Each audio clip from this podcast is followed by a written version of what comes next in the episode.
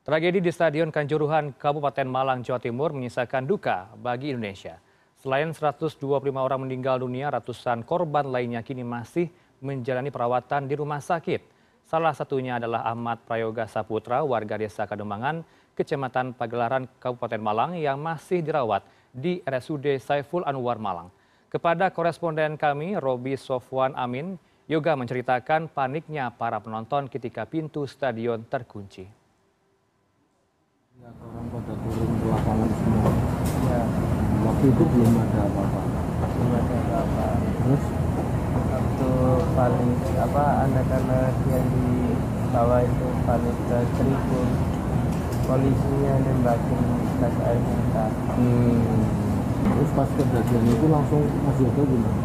langsung cepet lari soalnya nggak bisa nafas karena mata itu kering Oh. Terus kalau di pintu keluar itu kedesak-desak mulai Hmm. Pintunya posisinya terbuka atau tertutup? tertutup Terkunci kan? ya Hmm. takut ada yang masuk lagi Oh takut ada yang masuk. Akhirnya malah nggak bisa keluar. Mas Yoga datang ke situ sama siapa? sama teman saya berdua Hmm. berdua. Itu pada saat itu mau lari juga bareng. Ya kan tapi saya pegang itu lepas Oh. Terus kondisinya anaknya udah meninggal. Kondisinya yang di apa dirasakan itu sakitnya pada bagian apa saja? baru badan Separuh badan. kena tinggian Oh, jadi faktornya dua ya, karena gas air mata sama terinjak-injak gitu. Tragedi maut di Stadion Kanjuruhan, Kabupaten Malang, Jawa Timur yang mengakibatkan 125 orang meninggal dunia dan ratusan dirawat misalkan pertanyaan tentang apa penyebab banyaknya korban yang meninggal. Koresponden CNN Indonesia Robi Sofwan Amin dan foto jurnalis kami Muhammad Walid mencoba menelusuri lokasi di mana banyak terdapat korban meninggal. Dari puslapor ya Pak ya?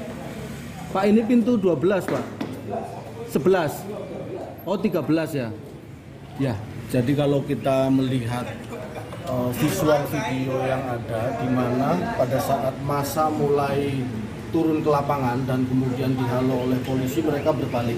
Nah di situlah mulai terjadi penembakan gas air mata dan di situ terlihat kepanikan dan anda bisa melihat kepanikan ini untuk mereka keluar yang sangat sulit. Ini terjadi kerusakan seperti ini. Ini di pintu 13 di sebelah ada pintu 12 dan kepanikan itu bisa kita lihat dari kerusakan ya.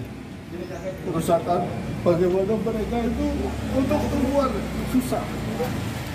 Bagaimana mereka berupaya untuk keluar dengan menjebol sampai ada kerusakan seperti ini.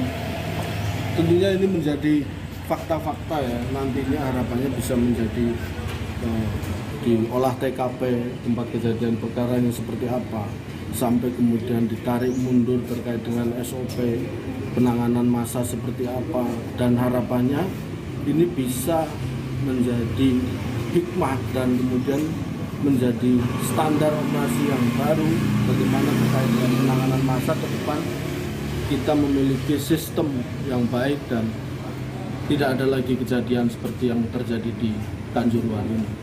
Ya, kalau tadi saya sudah melihat dari luar ya kondisi di pintu 10, 11, 12, 13 sebetulnya saya melihat ke dalam. Pak ini kalau masuk? Belum belum bisa Pak. Belum saya masih tertutup? Ada masih di oh gitu, ada aktivitas kasih nafas itu ya.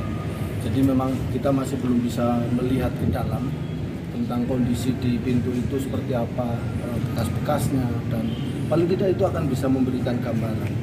Tapi saya sudah berusaha dan sampai sore ini masih tertutup. Kita mesti harus menunggu sampai mereka selesai. Tobi Sofwan Amin Muhammad Walid Malang Jawa Timur